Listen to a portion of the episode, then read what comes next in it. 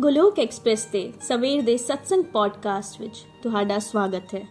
Golok express ਵਿੱਚ ਆਓ ਜੀ, ਦੁੱਖ ਦਰਦ ਭੁੱਲ ਜਾਓ ਜੀ ABCD ਦੀ ਭਗਤੀ ਵਿੱਚ ਲੀਨ ਹੋ ਕੇ ਹਰ ਰੋਜ਼ ਖੁਸ਼ੀਆਂ ਪਾਓ ਜੀ, ਹਰ ਰੋਜ਼ ਖੁਸ਼ੀਆਂ ਪਾਓ ਜੀ, ਹਰੀ ਹਰੀ ਬੋਲ।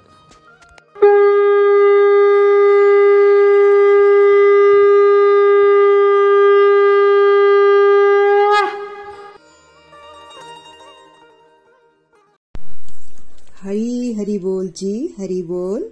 जय श्री कृष्ण, चैतन्य प्रभु नित्यानंद, श्री अद्वैत गदाधर श्रीवास आदि गौर भक्त वृंदा। हरे कृष्णा हरे कृष्णा कृष्णा कृष्णा, हरे हरे।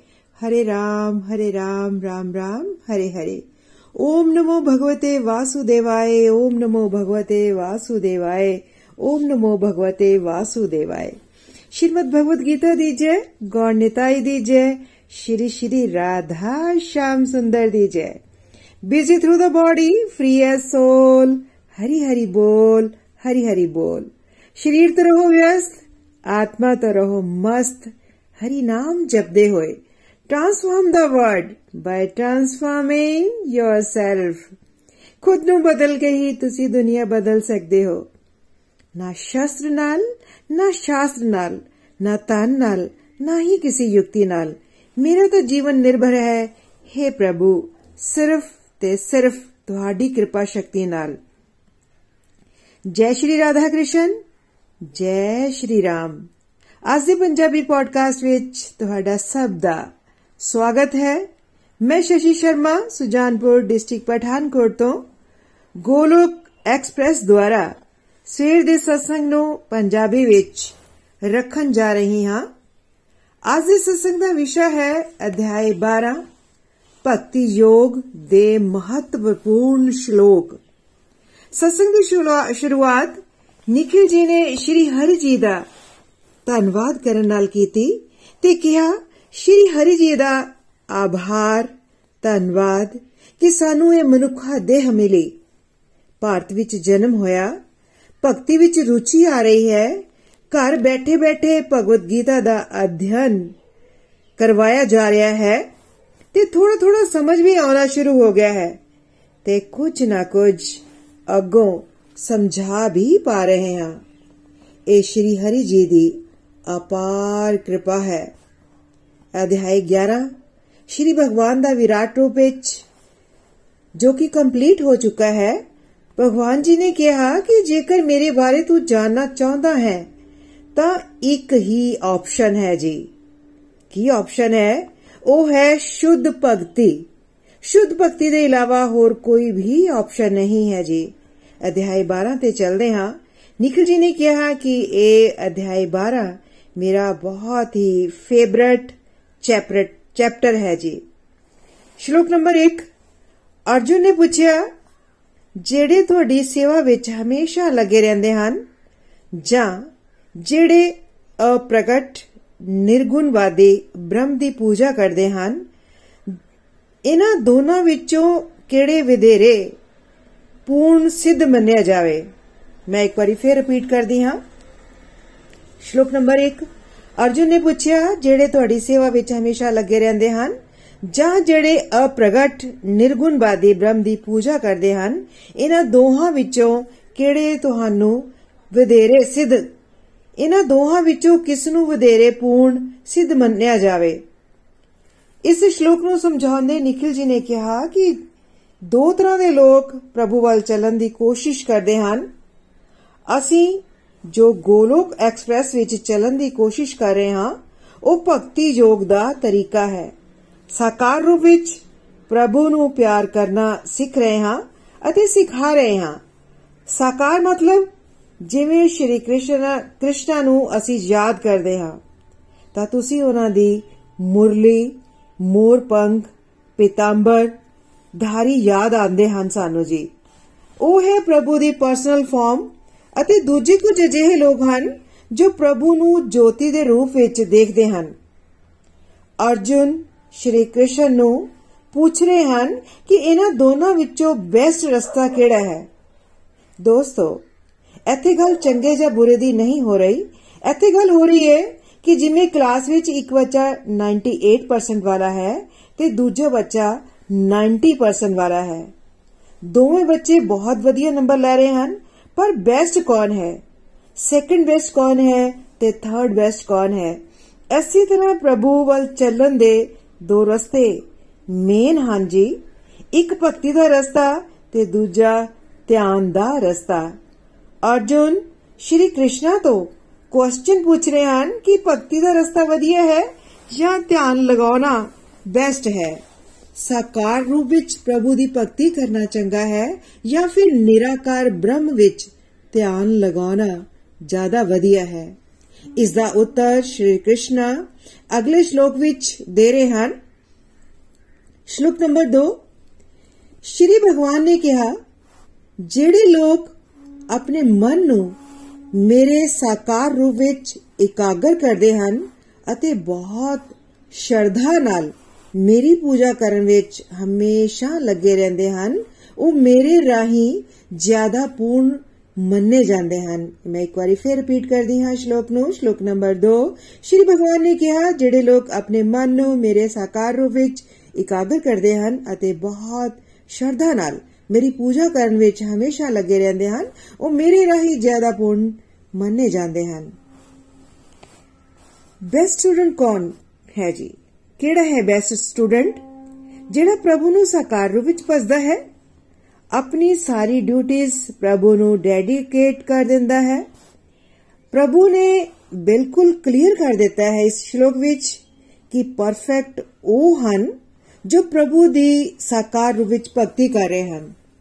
ਨਿਖਿਲ ਜੀ ਨੇ ਦੱਸਿਆ ਕਿ ਇਸ ਵਿੱਚ ਪ੍ਰਭੂ ਦੀ ਮੂਰਤੀ ਪੂਜਾ, ਮੂਰਤੀ ਰੂਪ ਦੀ ਪੂਜਾ, ਪ੍ਰਭੂ ਦੀ ਸਾਕਾਰ ਰੂਪ ਦੀ ਹੀ ਪੂਜਾ ਹੈ।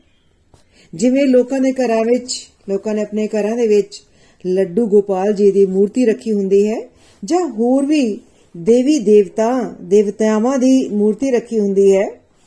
ਮੂਰਤੀ ਦੇ ਰੂਪ ਵਿੱਚ ਤੁਸੀਂ ਉਸ ਅਸੀਮਤ ਪ੍ਰਭੂ ਨੂੰ ਆਪਣਾ ਪਿਆਰ ਆਫਰ ਕਰਦੇ ਹੋ ਤੇ ਪ੍ਰਭੂ ਉਸ ਮੂਰਤੀ ਦੇ ਲਈ ਜੋ ਤੁਹਾਡਾ ਪਿਆਰ ਹੈ ਉਸ ਨੂੰ ਸਵੀਕਾਰ ਕਰ ਲੈਂਦੇ ਹਨ। ਜਿਵੇਂ ਬੱਚਿਆਂ ਨੂੰ ਆਪਣੇ ਖਿਡੌਣਿਆਂ ਨਾਲ ਬਹੁਤ ਪਿਆਰ ਹੋ ਜਾਂਦਾ ਹੈ, ਉਸੇ ਤਰ੍ਹਾਂ ਸਾਡੇ ਉਸ ਮੂਰਤੀ ਦੇ ਨਾਲ ਅਟੈਚਮੈਂਟ ਹੋ ਜਾਂਦੀ ਹੈ। ਜਿਵੇਂ ਲੱਡੂ ਗੋਪਾਲ ਹਨ ਜਾਂ ਸ਼੍ਰੀ ਰਾਮ ਹਨ, ਜਾਂ ਰਾਧਾ ਰਾਣੀ ਜੀ ਦੀ ਮੂਰਤੀ ਹੈ, ਤੁਹਾਡੀ ਪ੍ਰਭੂ ਦੇ ਇੱਕ ਰੂਪ ਨਾਲ ਅਟੈਚਮੈਂਟ ਹੋ ਜਾਂਦੀ ਹੈ। ਇਸ ਲਈ ਤੁਸੀਂ ਪ੍ਰਭੂ ਨਾਲ ਇੱਕ ਸਬੰਧ ਜੋੜਨਾ ਚਾਹੀਦਾ ਹੈ ਜੀ। ਇਸ ਲਈ ਸਾਨੂੰ ਸਭ ਨੂੰ ਪ੍ਰਭੂ ਦੇ ਨਾਲ ਇੱਕ ਸਬੰਧ ਜੋੜਨਾ ਚਾਹੀਦਾ ਹੈ।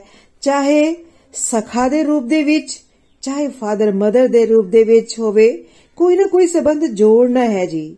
ਇਹ ਰਸਤਾ ਪ੍ਰਭੂ ਦੀ ਨਜ਼ਰਾਂ ਦੇ ਵਿੱਚ ਸਭ ਤੋਂ ਬੈਸਟ ਰਸਤਾ ਹੈ। ਇਸ ਤੋਂ ਉੱਪਰ ਕੋਈ ਹੋਰ ਰਸਤਾ ਨਹੀਂ ਹੈ। ਧਿਆਨ ਦੇ ਰਸਤੇ ਬਾਰੇ ਪ੍ਰਭੂ ਕੀ ਕਹਿੰਦੇ ਹਨ, ਅਗਲੇ ਸ਼ਲੋਕ ਦੇ ਵਿੱਚ ਜਾਣਦੇ ਹਾਂ। ਸ਼ਲੋਕ ਨੰਬਰ 5 ਜਿਨ੍ਹਾਂ ਲੋਕਾਂ ਦੇ ਮਨ ਪਰਮੇਸ਼ਵਰ ਦੇ ਅਪ੍ਰਗਟ, ਨਿਰਾਕਾਰ ਸਬਰੂਪ ਪ੍ਰਤੀ ਆਕਰਸ਼ਿਤ ਹਨ। ਉਹਨਾਂ ਲਈ ਭਗਤੀ ਕਰਨਾ ਵਧੇਰੇ ਦੁਖਦਾਈ ਹੈ। ਦੇ ਧਾਰੀ ਲਈ ਉਸ ਖੇਤਰ ਵਿੱਚ ਪ੍ਰਗਤੀ ਕਰਨਾ ਹਮੇਸ਼ਾ ਕਠਿਨ ਹੈ ਮੈਂ ਇੱਕ ਵਾਰੀ ਫੇਰ ਰਿਪੀਟ ਕਰਦੀ ਹਾਂ ਜਿਨ੍ਹਾਂ ਲੋਕਾਂ ਦੇ ਮਨ ਪਰਮੇਸ਼ਵਰ ਦੇ ਅਪ੍ਰਗਟ ਨਿਰਾਕਾਰ ਸਬਰੂਪ ਪ੍ਰਤੀ ਆਸਕਤ ਹਨ ਉਹਨਾਂ ਲਈ ਭਗਤੀ ਕਰਨਾ ਵਧੇਰੇ ਦੁਖਦਾਈ ਹੈ ਦੇਤਾਰੀ ਲਈ ਉਸ ਖੇਤਰ ਵਿੱਚ ਪ੍ਰਗਤੀ ਕਰਨਾ ਹਮੇਸ਼ਾ ਕਠਿਨ ਹੈ ਪ੍ਰਭੂ ਕਹਿੰਦੇ ਹਨ ਧਿਆਨ ਲਗਾਉਣ ਦਾ ਰਸਤਾ ਗਲਤ ਨਹੀਂ ਹੈ ਪਰ ਇਹ ਰਸਤਾ ਮੁਸ਼ਕਿਲ ਰਸਤਾ ਹੈ ਜੇਕਰ ਸਾਨੂੰ ਕਿਹਾ ਜਾਏ ਕਿ ਸਵੇਰੇ ਉੱਠ ਕੇ ਸਤਸੰਗ ਨਾ ਲਗਾਓ। ਸਤਸੰਗ ਦੀ ਥਾਂ ਤੇ 2 ਘੰਟੇ ਧਿਆਨ ਲਗਾ ਲਓ ਤਾਂ ਬਹੁਤ ਸਾਰੇ ਲੋਕਾਂ ਦੇ ਲਈ ਇਹ ਬਹੁਤ ਹੀ ਮੁਸ਼ਕਿਲ ਹੋਵੇਗਾ। ਜਾਂ ਹੁੰਦਾ ਹੈ। ਪਰ ਅਜਿਹਾ ਵੀ ਨਹੀਂ ਹੈ ਕਿ ਧਿਆਨ ਨਹੀਂ ਲਗਾਇਆ ਜਾ ਸਕਦਾ।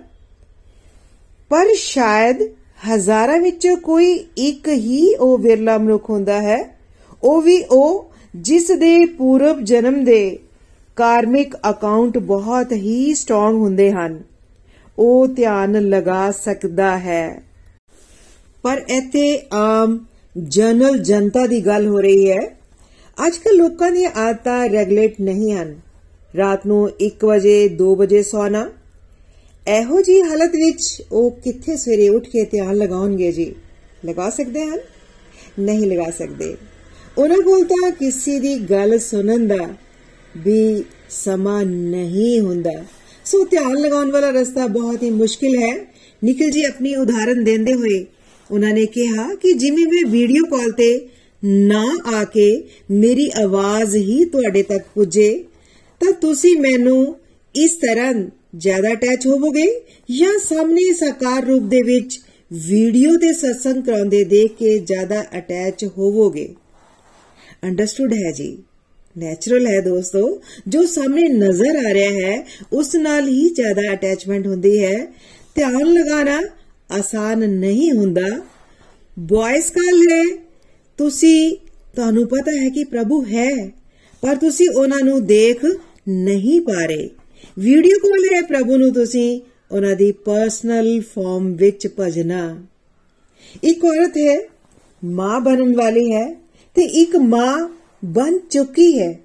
ਜਿਸ ਦਾ ਬੱਚਾ ਉਸ ਦੇ ਸਾਹਮਣੇ ਹੈ ਉਸ ਦੀਆਂ ਬਾਹਾਂ ਦੇ ਵਿੱਚ ਹੈ, ਉਸ ਲਈ ਆਪਣੇ ਬੱਚੇ ਨੂੰ ਪਿਆਰ ਕਰਨਾ ਬਹੁਤ ਆਸਾਨ ਹੈ। ਦੂਸਰੀ ਮਾਂ, ਜਿਸ ਦਾ ਬੱਚਾ ਅਜੇ ਸੰਸਾਰ ਵਿੱਚ ਨਹੀਂ ਆਇਆ, ਅਜੇ ਉਸ ਦੀ ਕੁੱਖ ਦੇ ਵਿੱਚ ਹੀ ਹੈ। ਨੈਚੁਰਲ ਹੈ, ਉਸ ਲਈ ਬੱਚੇ ਦਾ ਧਿਆਨ ਲਗਾਉਣਾ ਜਾਂ ਪਿਆਰ ਕਰਨਾ ਉਸ ਲਈ ਮੁਸ਼ਕਿਲ ਹੈ। ਜਿਵੇਂ ਪੁਰਾਣੇ ਸਮਿਆਂ ਦੇ ਵਿੱਚ ਲੜਕੇ ਨੂੰ ਲੜਕੇ ਦੀ ਫੋਟੋ ਦਿਖਾ ਦਿੱਤੀ ਜਾਂਦੀ ਸੀ ਜਾਂ ਉਸ ਤੋਂ ਵੀ ਕੁਝ ਹੋਰ ਸਾਲ ਪਹਿਲਾਂ ਜਦੋਂ ਸਾਡੀ ਦਾਦੀ ਪੜਦਾਦੀ ਦਾ ਸਮਾਂ ਸੀ, ਉਹਨਾਂ ਦੇ ਸਮੇਂ ਦੇ ਵਿੱਚ ਤਾਂ ਫੋਟੋ ਵੀ ਨਹੀਂ ਦਿਖਾਈ ਜਾਂਦੀ ਸੀ। ਉਸ ਵੇਲੇ ਕਿੱਦਾਂ ਉਹ, ਉਹਨਾਂ ਦਾ ਆਪਣੇ ਪਤੀ ਦੇ ਨਾਲ ਕਿੰਨਾ ਕੁ ਪਿਆਰ ਹੋ ਸਕਦਾ ਸੀ, ਹੈਨਾ? ਜਦ ਕਿ ਅੱਜਕੱਲ ਵੀਡੀਓ ਕਾਲ ਤੇ ਜਿੰਨਾ ਮਰਜ਼ੀ ਗੱਲਾਂ ਕਰਦੇ ਰਹੋ। ਨੈਚੁਰਲ ਹੈ। ਜੋ ਦਿਖ ਰਿਹਾ ਹੈ, ਤਾਂ ਉਸ ਨਾਲ ਅਟੈਚਮੈਂਟ ਹੋ ਜਾਣਾ ਆਸਾਨ ਹੈ। ਜੋ ਦਿਖ ਹੀ ਨਹੀਂ ਰਿਹਾ, ਉਸ ਨਾਲ ਕਿੰਨੀ ਕੋ ਅਟੈਚਮੈਂਟ ਹੋ ਸਕਦੀ ਹੈ ਜੀ। ਪ੍ਰਭੂ ਦੇ ਰਸਤੇ ਤੇ ਕਿਸੇ ਤਰ੍ਹਾਂ ਵੀ ਚਲੋ। ਚਲੋ ਤਾਂ ਸਹੀ। ਨਾ ਚੱਲਣ ਚੰਦਨ ਨਾ ਚੱਲਣ ਨਾਲੋਂ ਤਾਂ ਕੋਈ ਵੀ ਰਸਤਾ ਅਪਣਾਣਾ ਅਪਣਾ ਸਕਦੇ ਹੋ ਜੀ। ਪਰ ਕਿਉਂਕਿ ਅਸੀਂ ਭਗਵਦ ਗੀਤਾ ਦੇ ਸਟੂਡੈਂਟ ਹਾਂ, ਸਾਨੂੰ ਇਹਨਾਂ ਗੱਲਾਂ ਦਾ ਗਹਿਰਾਈ ਨਾਲ ਪਤਾ ਹੋਣਾ ਚਾਹੀਦਾ ਹੈ। ਜਿਵੇਂ ਕੋਈ ਬਿਲਕੁਲ ਅਨਪੜ ਹੈ ਉਹ ਸਕੂਲ ਵਿੱਚ ਦਾਖਲਾ ਲੈ ਲਵੇ, ਤਾਂ ਜ਼ਿਆਦਾ ਵਧੀਆ ਹੈ। ਹੈ ਨਾ ਵਧੀਆ? ਪਰ ਜੇਕਰ ਤੁਸੀਂ ਬਹੁਤ ਵਧੀਆ ਸਟੂਡੈਂਟ ਹੋ, ਤਾਂ ਤੁਹਾਨੂੰ 98% ਜਾਂ 90% ਵਿੱਚ ਫ਼ਰਕ ਪੈਂਦਾ ਹੈ। ਪੈਂਦਾ ਹੈ ਨਾ ਫ਼ਰਕ? ਹੁਣ ਤੁਸੀਂ ਇਸ ਰਸਤੇ ਤੇ, ਇਸ ਰਾਹ ਤੇ ਚੱਲ ਰਹੇ ਹੋ, ਤਾਂ ਸਾਨੂੰ ਸਾਰਿਆਂ ਨੂੰ ਇਹ ਫ਼ਰਕ ਨੂੰ ਗਹਿਰਾਈ ਦੇ ਨਾਲ ਸਮਝਣਾ ਹੈ ਜੀ।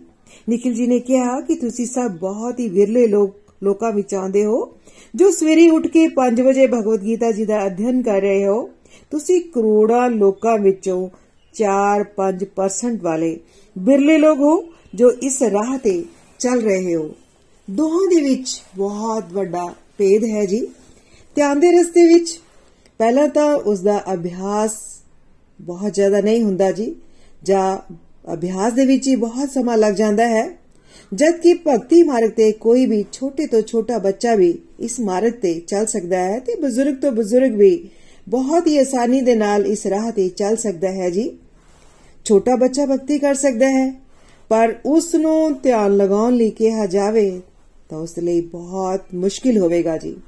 ਬੱਚਾ ਬੱਚਾ ਭਗਤੀ ਦੀ ਰਾਹ ਤੇ ਚੱਲ ਸਕਦਾ ਹੈ, ਇਹ ਰਸਤਾ ਇਹ ਰਸਤਾ ਬਹੁਤ ਹੀ ਮਜ਼ੇਦਾਰ ਰਸਤਾ ਹੈ ਜੀ, ਪਰ ਧਿਆਨ ਹਰ ਕੋਈ ਨਹੀਂ ਲਗਾ ਸਕਦਾ। ਦੋਹਾਂ ਵਿੱਚ ਦੋਹਾਂ ਵਿੱਚ ਫਾਈਨਲ ਡੈਸਟੀਨੇਸ਼ਨ ਵਿੱਚ ਵੀ ਫ਼ਰਕ ਪੈਂਦਾ ਹੈ ਜੀ। ਬਹੁਤ ਫ਼ਰਕ ਪੈਂਦਾ ਹੈ ਜੀ ਫਾਈਨਲ ਡੈਸਟੀਨੇਸ਼ਨ ਵਿੱਚ। ਮੁਕਤੀ ਦੇ ਬਾਅਦ ਜਾਂ ਮੁਕਤੀ, ਦੋਹਾਂ ਦੀ ਮੁਕਤੀ ਸੇਮ ਨਹੀਂ ਹੈ। ਭਗਤੀ ਦੇ ਰਸਤੇ ਤੇ, ਧਿਆਨ ਦੇ ਰਸਤੇ ਤੇ ਚੱਲਣ ਚੱਲਣ ਨਾਲ ਅੰਤਿਮ ਮੰਜ਼ਿਲ ਮੁਕਤੀ ਵਿੱਚ ਵੀ ਫ਼ਰਕ ਹੁੰਦਾ ਹੈ।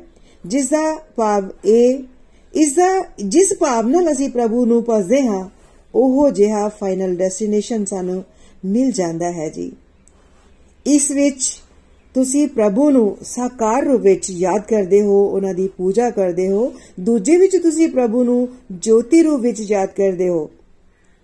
ਜੋਤੀ ਰੂਪ ਵਿੱਚ ਪ੍ਰਭੂ ਨੂੰ ਯਾਦ ਕਰਨ ਨਾਲ ਐਜ਼ ਅ ਸੋਲ ਸਾਡੀ ਆਇਡੈਂਟੀਫਿਕੇਸ਼ਨ ਖਤਮ ਹੋ ਜਾਂਦੀ ਹੈ।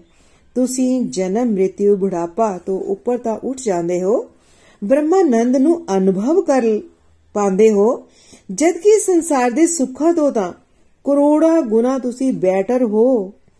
ਪਰ ਤੁਹਾਡੀ ਆਪਣੀ ਆਇਡੈਂਟੀਫਿਕੇਸ਼ਨ ਨਹੀਂ ਰਹਿੰਦੀ। ਭਗਤੀ ਦੇ ਯੋਗ ਦੇ ਵਿੱਚ ਤੁਹਾਡਾ ਪ੍ਰਭੂ ਦੇ ਨਾਲ ਸਾਕਾਰ ਰੂਪ ਵਿੱਚ ਪ੍ਰੇਮ ਹੋ ਜਾਂਦਾ ਹੈ। ਜਦੋਂ ਤੁਸੀਂ ਸਰੀਰ ਛੱਡਦੇ ਹੋ ਤਾਂ ਤੁਸੀਂ ਪ੍ਰਭੂ ਦੇ ਜਿਸ ਰੂਪ ਨਾਲ ਧਿਆਨ ਲਗਾਇਆ ਹੁੰਦਾ ਹੈ, ਪ੍ਰਭੂ ਉਸੇ ਰੂਪ ਵਿੱਚ ਮਿਲ ਜਾਂਦੇ ਹਨ। ਪਰ ਜੇਕਰ ਸਰੀਰ ਛੱਡਦੇ ਵੇਲੇ ਸੰਸਾਰ ਦਾ ਧਿਆਨ ਕਰਦੇ ਹੋ, ਤਾਂ ਮੈਂ ਤੁਹਾਨੂੰ ਮਾਇਆ ਦੇ ਰੂਪ ਵਿੱਚ ਮਿਲਾਂਗਾ। ਜਿਹਾ ਪ੍ਰਭੂ ਸਾਨੂੰ ਸਮਝਾਉਂਦੇ ਹਨ।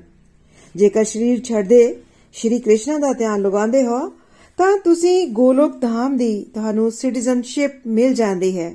ਉਥੇ ਤੁਸੀਂ ਪ੍ਰਭੂ ਨਾਲ ਉਂਝ ਰਹਿੰਦੇ ਹੋ ਜਿਵੇਂ ਦੋਸਤ ਨਾਲ ਰਹਿੰਦੇ ਹੋ। ਤੁਸੀਂ ਪ੍ਰਭੂ ਨੂੰ, ਉਹਨਾਂ ਦੀ ਪਾਵਰ ਨੂੰ ਬਿਲਕੁਲ ਭੁੱਲ ਜਾਂਦੇ ਹੋ। ਤੁਸੀਂ ਪ੍ਰਭੂ ਨਾਲ ਇੱਕ ਦੋਸਤ ਦੀ ਤਰ੍ਹਾਂ ਪ੍ਰਾਈਵੇਟ ਰਿਲੇਸ਼ਨਸ਼ਿਪ ਨੂੰ ਇੰਜੋਏ ਕਰਦੇ ਹੋ। ਜੇਕਰ ਤੁਸੀਂ ਅਟੈਚਮੈਂਟ ਪ੍ਰਭੂ ਦੇ ਰਾਮ ਰੂਪ ਨਾਲ ਹੈ ਤੁਹਾਡੀ, ਤਾਂ ਤੁਹਾਨੂੰ ਸਾਕੇਤਾਮ ਜਾਂ ਅਜੋਧਿਆਤਾਮ ਮਿਲੇਗਾ। ਉੱਥੇ ਵੀ ਬਹੁਤ ਜ਼ਿਆਦਾ ਆਨੰਦ ਹੈ ਦੋਸਤੋ। ਪਹਿਲਾ ਆਉਂਦਾ ਹੈ ਬ੍ਰਹਮਾਨੰਦ। ਜਦੋਂ ਤੁਸੀਂ ਪ੍ਰਭੂ ਨੂੰ ਉਹਨਾਂ ਦੀ ਜੋਤੀ ਰੂਪ ਵਿੱਚ ਪਸਦੇ ਹੋ, ਤਾਂ ਤੁਹਾਡੀ ਆਇਡੈਂਟੀਟੀ ਖਤਮ ਹੋ ਜਾਂਦੀ ਹੈ। ਤੁਸੀਂ ਬ੍ਰਹਮਾ, ਬ੍ਰਹਮਨੰਦ ਨੂੰ ਪ੍ਰਾਪਤ ਕਰਦੇ ਹੋ। ਜੋਤੀ ਵਿੱਚ ਲੀਨ ਹੋ ਜਾਣਾ ਇੱਕ ਤਰ੍ਹਾਂ ਸਪਿਰਚੁਅਲ ਸੁਸਾਈਡ ਹੈ ਜੀ। ਸੁਸਾਈਡ ਹੋਣਾ ਹੈ ਜੀ ਇਹ।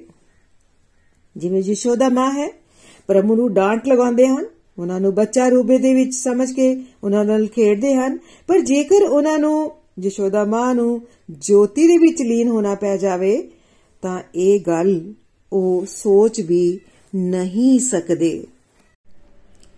ਜਿਵੇਂ ਉਦਵ ਜੀ ਗੋਪੀਆਂ ਨੂੰ ਸਮਝਾਉਣ ਜਾਂਦੇ ਹਨ, ਪਰ ਉਹਨਾਂ ਦੀ ਦੀਵਾਨਗੀ ਦੇਖ ਕੇ, ਮਧੂਮੱਖੀਆਂ ਨਾਲ ਗੱਲਾਂ ਕਰਦਾ ਦੇਖ ਕੇ ਉਹ ਸੋਚਣ ਲੱਗ ਪੈਂਦੇ ਹਨ ਕਿ ਇਹ ਤਾਂ ਪਾਗਲ ਹੋ ਗਈਆਂ ਹਨ। ਮੈਂ ਇਹਨਾਂ ਨੂੰ ਧਿਆਨ ਦੀ ਸਿੱਖਿਆ ਦਿੰਦਾ ਹਾਂ, ਪਰ ਇਹ ਤਾਂ ਮਧੂਮੱਖੀਆਂ ਨਾਲ ਹੀ ਗੱਲਾਂ ਕਰੀ ਜਾਂਦੀਆਂ ਹਨ। ਪਰ ਬਾਅਦ ਵਿੱਚ ਉद्धਵ ਜੀ ਵੀ ਪ੍ਰਭੂ ਦੇ ਪ੍ਰੇਮ ਦੇ ਵਿੱਚ ਪਾਗਲ ਹੋ ਗਏ। ਸੋ, ਜੋਤੀ ਵਿੱਚ ਲੀਨ ਹੋਣਾ ਭਗਤਾਂ ਦੇ ਲਈ ਸਪਿਰਚੁਅਲ ਸੁਸਾਈਡ ਹੈ ਜੀ। ਕਿਉਂਕਿ ਭਗਤ ਕਦੇ ਨਹੀਂ ਚਾਹੁੰਦਾ ਕਿ ਮੈਂ ਪ੍ਰਭੂ ਨਾਲ ਗੱਲਾਂ ਨਾ ਕਰ ਸਕਾਂ, ਉਹਨਾਂ ਦੀਆਂ ਲੀਲਾਵਾਂ ਦੇ ਵਿੱਚ ਉਹਨਾਂ ਦੀ ਸੇਵਾ ਨਾ ਕਰ ਸਕਾਂ। ਭਗਤ ਹਮੇਸ਼ਾ ਆਪਣੀ ਇੱਕ ਆਇਡੈਂਟੀਟੀ ਚਾਹੁੰਦਾ ਹੈ।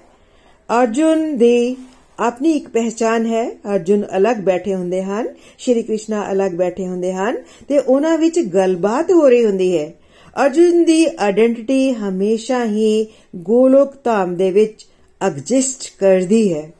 ਇਸ ਲਈ ਗੋਲੋਕ ਐਕਸਪ੍ਰੈਸ ਵਿੱਚ ਸਾਨੂੰ ਇਹ ਸਿੱਖਿਆ ਦਿੱਤੀ ਜਾਂਦੀ ਹੈ ਜਾਂ ਸਿਖਾਇਆ ਜਾ ਰਿਹਾ ਹੈ ਕਿ ਪ੍ਰਭੂ ਦੇ ਭਗਤੀ ਯੋਗ ਦੇ ਰਸਤੇ ਤੇ ਚੱਲੋ, ਕਿਉਂਕਿ ਉਹ ਸਭ ਤੋਂ ਆਸਾਨ ਹੈ, ਸਭ ਤੋਂ ਉੱਚਾ ਰਸਤਾ ਹੈ, ਸਭ ਤੋਂ ਉੱਤਮ ਹੈ। ਕੁਝ ਸਾਲ ਲਗਾਤਾਰ ਚੱਲਦੇ ਰਹਿਣ ਦੇ ਨਾਲ ਕੋਈ ਵੀ ਇਹ ਮਹਿਸੂਸ ਕਰ ਸਕਦਾ ਹੈ ਕਿ ਬ੍ਰਹਮਾਨੰਦ ਤੇ ਪ੍ਰੇਮਾਨੰਦ ਦੇ ਵਿੱਚ ਜ਼ਮੀਨ, ਅਸਮਾਨ ਦਾ ਫ਼ਰਕ ਹੈ।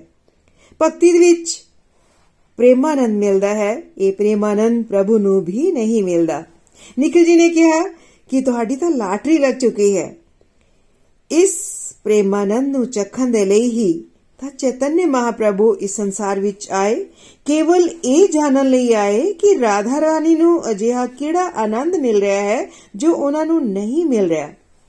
ਇਹ ਅਜਿਹੀ ਚੀਜ਼ ਹੈ ਦੋਸਤੋ, ਜੋ ਪ੍ਰਭੂ ਦੀ ਭਗਤੀ ਦੇ ਰਸਤੇ ਵਿੱਚੋਂ ਮਿਲਦੀ ਹੈ, ਜੋ ਪ੍ਰਭੂ ਨੂੰ ਵੀ ਪ੍ਰਾਪਤ ਨਹੀਂ ਹੁੰਦੀ।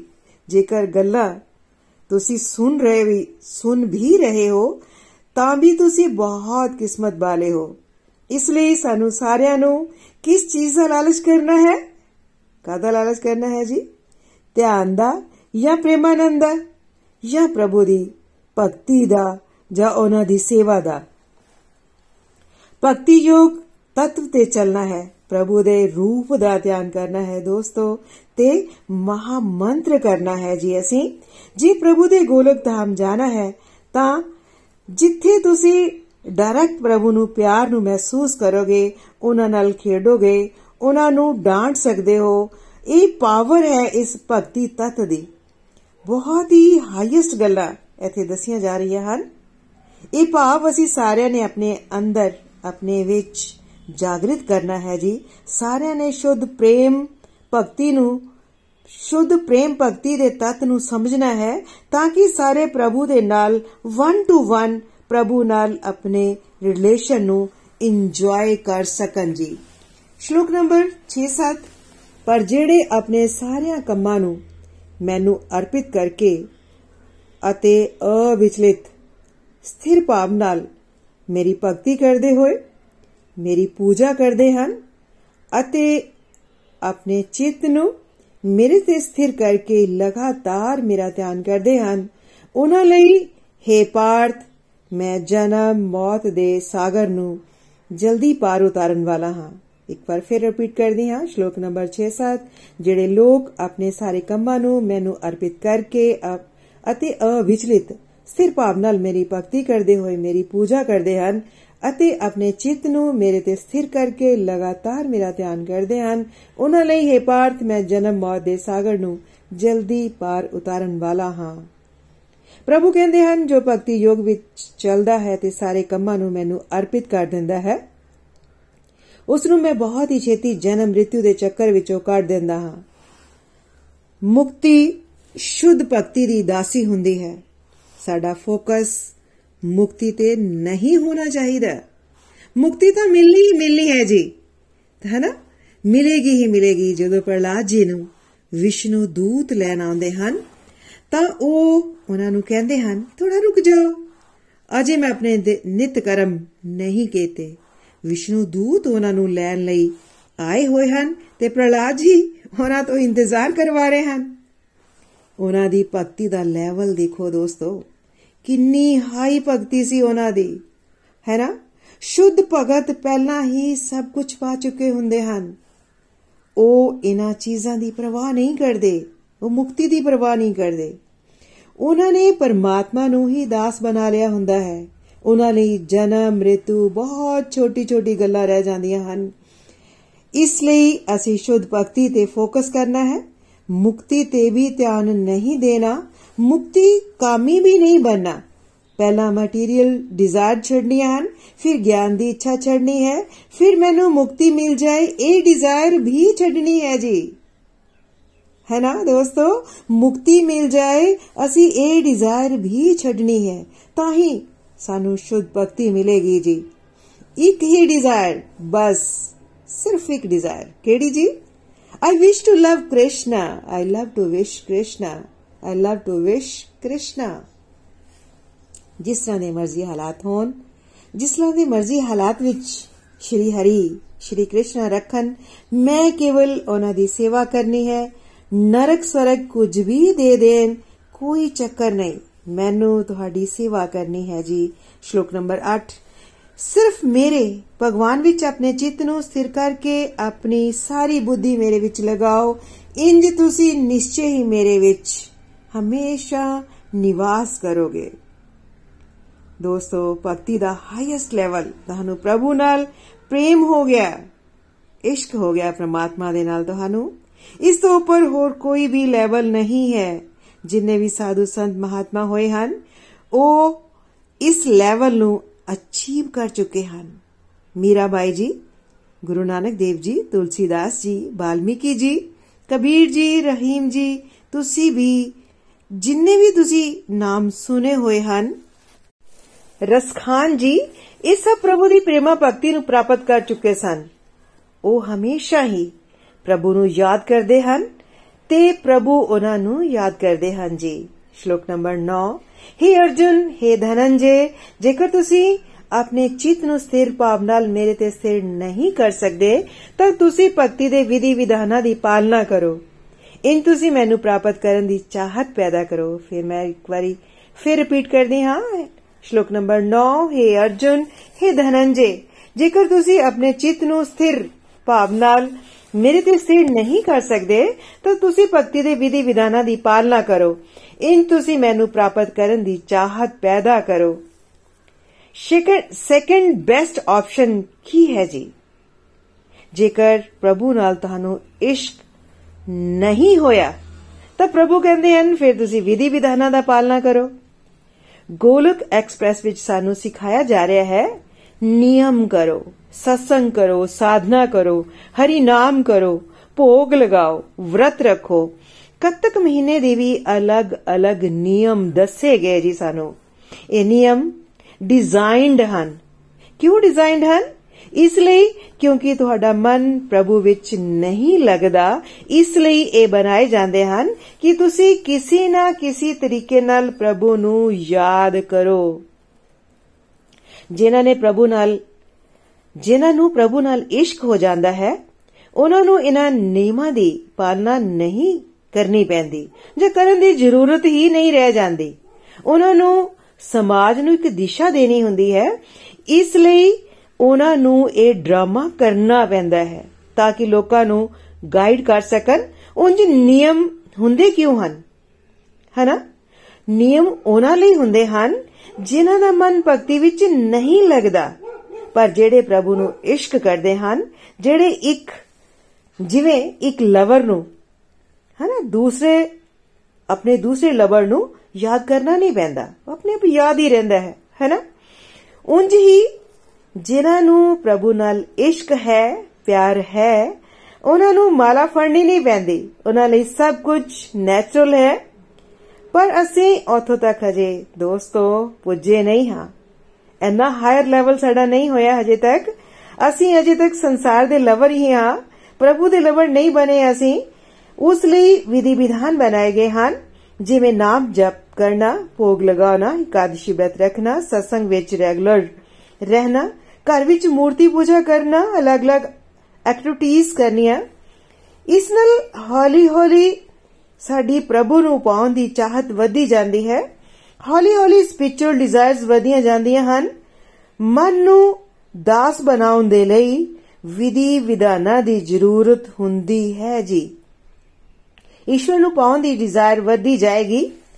ਇੰਜ ਨੀਮਾ ਦੀ ਪਾਲਣਾ ਕਰਨ ਦੇ ਨਾਲ। ਸ਼ਲੋਕ ਨੰਬਰ 10 ਜੇਕਰ ਤੁਸੀਂ ਭਗਤੀ ਯੋਗ ਦੇ ਵਿਧੀ ਵਿਧਾਨਾਂ ਦਾ ਵੀ ਪਾਲਨ ਨਹੀਂ ਕਰ ਸਕਦੇ, ਅਭਿਆਸ ਨਹੀਂ ਕਰ ਸਕਦੇ, ਤਾਂ ਮੇਰੇ ਲਈ ਕਰਮ ਕਰਨ ਦਾ ਯਤਨ ਕਰੋ, ਕਿਉਂਕਿ ਮੇਰੇ ਲਈ ਕਰਮ ਕਰਨ ਨਾਲ ਤੁਸੀਂ ਪੂਰਨ ਸਿੱਧ ਅਵਸਥਾ, ਸਿੱਧੀ ਨੂੰ ਪ੍ਰਾਪਤ ਹੋਵੋਗੇ। ਜੇਕਰ ਇੱਕ ਵਾਰ ਫਿਰ ਰਿਪੀਟ ਕਰ ਰਹੀ ਹਾਂ ਜੀ, ਜੇਕਰ ਤੁਸੀਂ ਭਗਤੀ ਯੋਗ ਦੇਵੀ ਦੀ ਵਿਧਾਨਾਂ ਦਾ ਵੀ ਅਭਿਆਸ ਨਹੀਂ ਕਰ ਸਕਦੇ, ਤਾਂ ਮੇਰੇ ਲਈ ਕੰਮ ਕਰਨ ਦਾ ਯਤਨ ਕਰੋ, ਕਿਉਂਕਿ ਮੇਰੇ ਲਈ ਕਰਮ ਕਰਨ ਨਾਲ ਤੁਸੀਂ ਪੂਰਨ ਸਿੱਧ ਅਵਸਥਾ, ਸਿੱਧੀ ਨੂੰ ਪ੍ਰਾਪਤ ਕਰੋਗੇ। ਪ੍ਰਭੂ ਜੀ ਕੀ ਕਹਿ ਰਹੇ ਹਨ? ਇਸ ਸ਼ਲੋਕ ਵਿੱਚ ਜੇਕਰ ਨਿਯਮ ਵੀ ਨਹੀਂ ਪਾਲਨ ਕਰ ਸਕਦੇ, ਪਿਆਰ ਵੀ ਨਹੀਂ ਕਰ ਸਕਦੇ ਪ੍ਰਭੂ ਨੂੰ, ਨਿਯਮ ਪਾਲਨ ਵੀ ਨਹੀਂ ਕਰ ਸਕਦੇ, ਤਾਂ ਕੀ ਕਰੋ? ਮੇਰੀ ਸੇਵਾ ਕਰੋ। ਬਹੁਤ ਸਾਰੇ ਇਹੋ ਜਿਹੇ ਲੋਕ ਹੁੰਦੇ ਹਨ ਦੋਸਤੋ, ਜੋ ਮਾਲਾ ਆਦਿ ਦੇ ਨਿਯਮਾਂ ਦੀ ਪਾਲਣਾ ਨਹੀਂ ਕਰਦੇ। ਪਰ ਉਹ ਸਮਾਜ ਸੇਵਾ ਦਾ ਬਹੁਤ ਆਸਾਨੀ ਨਾਲ ਸਮਾਜ ਸੇਵਾ ਕਰਦੇ ਹਨ। ਜਾਂ ਉਹਨਾਂ ਨੂੰ ਸਮਾਜ ਸੇਵਾ ਕਰਨ ਦਾ ਸ਼ੌਕ ਹੁੰਦਾ ਹੈ।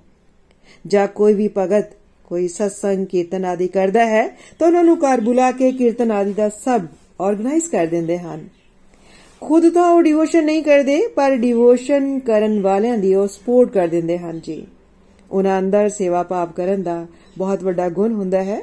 ਜਿਵੇਂ ਤੁਸੀਂ ਡਾਕਟਰ ਹੋ, ਨਿਯਮਾਂ ਦੀ ਪਾਲਣਾ ਨਹੀਂ ਕਰ ਪਾਉਂਦੇ, ਤਾਂ ਵੀ ਕੋਈ ਗੱਲ ਨਹੀਂ ਜੀ। ਤੁਹਾਡੇ ਕੋਲ ਦਿਨ ਵਿੱਚ ਕੋਈ ਗਰੀਬ ਮਰੀਜ਼ ਆ ਜਾਂਦੇ ਹਨ, ਤਾਂ ਉਹਨਾਂ ਨੂੰ ਤੁਸੀਂ ਫ੍ਰੀ ਦੇਖ ਸਕਦੇ ਹੋ। ਇੰਜ ਪ੍ਰੈਕਟਿਸ ਕਰਦੇ ਕਰਦੇ ਉਹਨਾਂ ਦੀ ਸੇਵਾ ਵੀ ਕਰਨੀ ਸ਼ੁਰੂ ਹੋ ਗਈ। ਇੰਜ ਹਰ ਪੁਸ਼ਪ ਇੰਜ ਹਰ profession ਦੇ ਵਿੱਚ ਪ੍ਰਭੂ ਦੀ ਸੇਵਾ ਸਮਝ ਕੇ ਕੁਝ ਨਾ ਕੁਝ ਕਰ ਸਕਦੇ ਹਾਂ ਜੀ। ਇਸ ਲਈ ਸਾਨੂੰ ਸਭ ਨੂੰ ਕੁਝ ਸਮਾਂ, ਕੁਝ એનર્ਜੀ ਇਮੋਸ਼ਨਸ ਮਨੀ ਨੂੰ ਪ੍ਰਭੂ ਦੀ ਸੇਵਾ ਦੇ ਵਿੱਚ ਜ਼ਰੂਰ ਲਗਾਉਣਾ ਚਾਹੀਦਾ ਹੈ ਜਾਂ ਅਸੀਂ ਲਗਾ ਸਕਦੇ ਹਾਂ। ਉਸ ਨਾਲ ਸਾਡਾ ਸ਼ੁੱਧੀਕਰਨ ਹੁੰਦਾ ਜਾਵੇਗਾ ਜੀ। ਜਿਵੇਂ ਤੁਸੀਂ ਆਪਣੇ ਬੱਚਿਆਂ ਨੂੰ ਮਾਲਾ ਕਰਨ ਲਈ ਕਹੋ, ਤਾਂ ਉਹ ਇੱਕਦਮ ਨਾ ਕਰ ਦਿੰਦੇ ਹਨ। ਹੈਨਾ? ਕਰ ਲਾਂਗੇ ਬਾਅਦ ਵਿੱਚ। ਅਜੇ ਕਿਹੜਾ ਵੱਡੇ ਹੋ ਗਏ ਹੈਨਾ? ਨਾ ਕਰ ਦਿੰਦੇ ਜਾਂ ਕਰ ਦੇਣਗੇ। ਪਰ ਜੇਕਰ ਤੁਸੀਂ ਉਹਨਾਂ ਨੂੰ ਕਹੋ ਕਿ ਭਾਈ ਵੀਡੀਓ ਬਣਾਉਣ 'ਚ ਮੇਰੀ ਮਦਦ ਕਰ ਦੇ, ਤਾਂ ਉਹ ਇਨਕਾਰ ਨਹੀਂ ਕਰਨਗੇ। ਖੁਸ਼ੀ-ਖੁਸ਼ੀ ਤੁਹਾਡਾ ਵੀਡੀਓ ਵੀ ਬਣਾ ਦੇਣਗੇ। ਹੈਨਾ? ਇਸ ਤਰ੍ਹਾਂ ਅਣਜਾਣੇ ਦੇ ਵਿੱਚ ਹੀ ਉਹਨਾਂ ਨੇ ਸੇਵਾ ਕਰ ਦਿੱਤੀ, ਜਿਸ ਦਾ ਫਲ ਉਹਨਾਂ ਨੂੰ ਜ਼ਰੂਰ ਮਿਲੇਗਾ। ਜੇ ਬੱਚੇ ਨਿਯਮ ਪਾਲਨ ਨਹੀਂ ਕਰਦੇ, ਤਾਂ ਉਹਨਾਂ ਨੂੰ ਅਸੀਂ ਮਜਬੂਰ ਨਹੀਂ ਕਰਨਾ। ਹਨਾ? ਮਜਬੂਰ ਨਹੀਂ ਕਰਨਾ ਚਾਹੀਦਾ, ਬਲਕਿ ਸੇਵਾ ਵੱਲ ਉਹਨਾਂ ਨੂੰ ਅਸੀਂ ਪ੍ਰੇਰਣਾ ਹੈ, ਉਹਨਾਂ ਨੂੰ ਸੇਵਾ ਵੱਲ ਧਕੇਲਣਾ ਹੈ। ਕਿਸੇ ਨਾ ਕਿਸੇ ਸੇਵਾ ਵਿੱਚ ਲਗਾ ਸਕਦੇ ਹਾਂ। ਇਨਡਾਇਰੈਕਟਲੀ ਉਹਨਾਂ ਨੂੰ ਕਹਿ ਸਕਦੇ ਹਾਂ ਕਿ, ਬੇਟੇ, ਮੇਰੇ ਹੱਥ ਸਾਫ਼ ਨਹੀਂ ਹੈ। ਇੰਜ ਕਰੋ, ਤੁਸੀਂ ਇਹ ਭੋਜਨ ਬਣਾਇਆ ਹੈ, ਭੋਗ ਬਣਾਇਆ ਹੈ। ਪਰਮਾਤਮਾ ਜੀ ਦੀ ਅੱਗੇ ਉਹਨਾਂ ਨੂੰ ਅਰਪਿਤ ਕਰਾਓ ਤੇ ਥਾਲੀ ਉਹਨਾਂ ਅੱਗੇ ਰੱਖਾਓ ਹੌਲੀ ਹੌਲੀ ਉਹ ਬੱਚਾ ਆਪਣੇ ਆਪ ਅਗਲੇ ਲੈਵਲ ਤੇ ਆ ਜਾਂਦਾ ਹੈ ਤੇ ਸਮਾਂ ਪਾ ਕੇ ਉਹ ਨਿਯਮ ਪਾਲਨ ਵੀ ਕਰਨ ਲੱਗ ਪਵੇਗਾ ਜੀ। ਇੰਜੋ ਭਗਤੀ ਦੇ ਰਸਤੇ ਤੇ ਅੱਗੇ ਵਧਦੇ ਹਨ। ਇਸ ਵੇਲੇ ਜੇਕਰ ਕੋਈ ਨਿਯਮ ਪਾਲਨ ਨਹੀਂ ਕਰ ਰਿਹਾ, ਤਾਂ ਕੋਈ ਗੱਲ ਨਹੀਂ। ਉਸ ਨੂੰ ਅਲੱਗ-ਅਲੱਗ ਤਰ੍ਹਾਂ ਦੀਆਂ ਸੇਵਾਵਾਂ ਵਿੱਚ ਇਨਵੋਲਵ ਕਰ ਸਕਦੇ ਹਾਂ। ਚਾਹੇ ਉਹ ਦਰਖਤ ਲਾਉਣ ਦੀ ਸੇਵਾ ਹੋਏ ਜਾਂ ਅਨਾਥ ਬੱਚਿਆਂ ਦੀ ਸੇਵਾ ਹੋਏ ਜਾਂ ਬ੍ਰਿਧ ਆਸ਼ਰਮ ਜਾ ਕੇ ਉੱਥੇ ਦਵਾਈਆਂ ਦੇਣ ਦੀ ਸੇਵਾ ਵਿੱਚ ਲਗਾ ਸਕਦੇ ਹਾਂ। ਇੰਜ ਉਹਨਾਂ ਨੂੰ ਸੇਵਾ ਵਿੱਚ ਅਸੀਂ ਕਿਸੇ ਨਾ ਕਿਸੇ ਰੂਪ ਵਿੱਚ ਅਸੀਂ ਉਹਨਾਂ ਨੂੰ ਇਨਵੋਲਵ ਕਰ ਸਕਦੇ ਹਾਂ।